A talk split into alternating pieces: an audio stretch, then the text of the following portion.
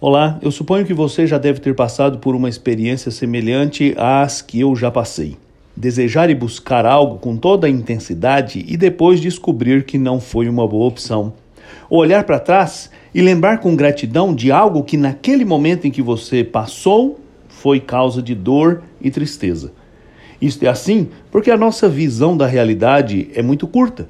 Porque nós não temos o poder de fazer tudo conforme nós planejamos e porque nós somos mesmo limitados na nossa capacidade de compreender a nós mesmos e a realidade ao nosso redor. Por isso é muito bom que nós aprendamos a buscar de Deus a direção e nos submetamos à vontade dele, que, conforme a Escritura Sagrada diz, é perfeita, é pura, é boa.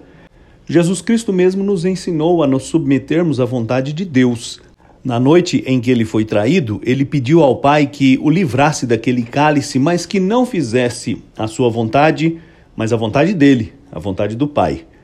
João, escrevendo na sua primeira carta, no capítulo 5, no versículo 14, nos ensina a seguinte verdade extraordinária. Nós temos muita confiança em Deus, pois sabemos que se lhe pedimos alguma coisa, e se o nosso pedido estiver de acordo com a sua vontade, ele nos atenderá. Que bênção saber que Deus atende os nossos pedidos que estão de acordo com a vontade dele, porque a vontade dele é perfeita, a nossa é limitada. Nós nos arrependemos de escolhas passadas, nós não enxergamos o futuro, mas Deus sabe exatamente qual é a nossa necessidade e quando ele diz sim, é porque a nossa vontade coincide com a dele que é boa, que é o melhor para a nossa vida.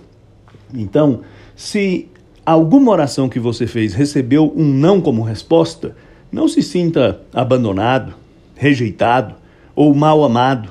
Pelo contrário, quando Deus diz não, é porque Ele faz algo melhor por nós. E mesmo que, naquele momento, o que Ele fizer nos causar dor, nós temos a certeza que Ele continua cuidando da nossa vida, porque a vontade dele é perfeita. Eu sou Aguinaldo Faria, pastor da Igreja Presbiteriana da Moca, em São Paulo. Vamos orar. Ó oh Deus, eu te agradeço de todo o coração, porque o Senhor cuida de nós e porque o Senhor sempre faz o melhor para nós. Eu te peço que nos dê esta confiança, saber que o Senhor responderá às nossas orações conforme a nossa vontade, quando ela for semelhante à tua e dá-nos a graça de descansar no seu cuidado. Eu te peço em nome de Jesus. Amém.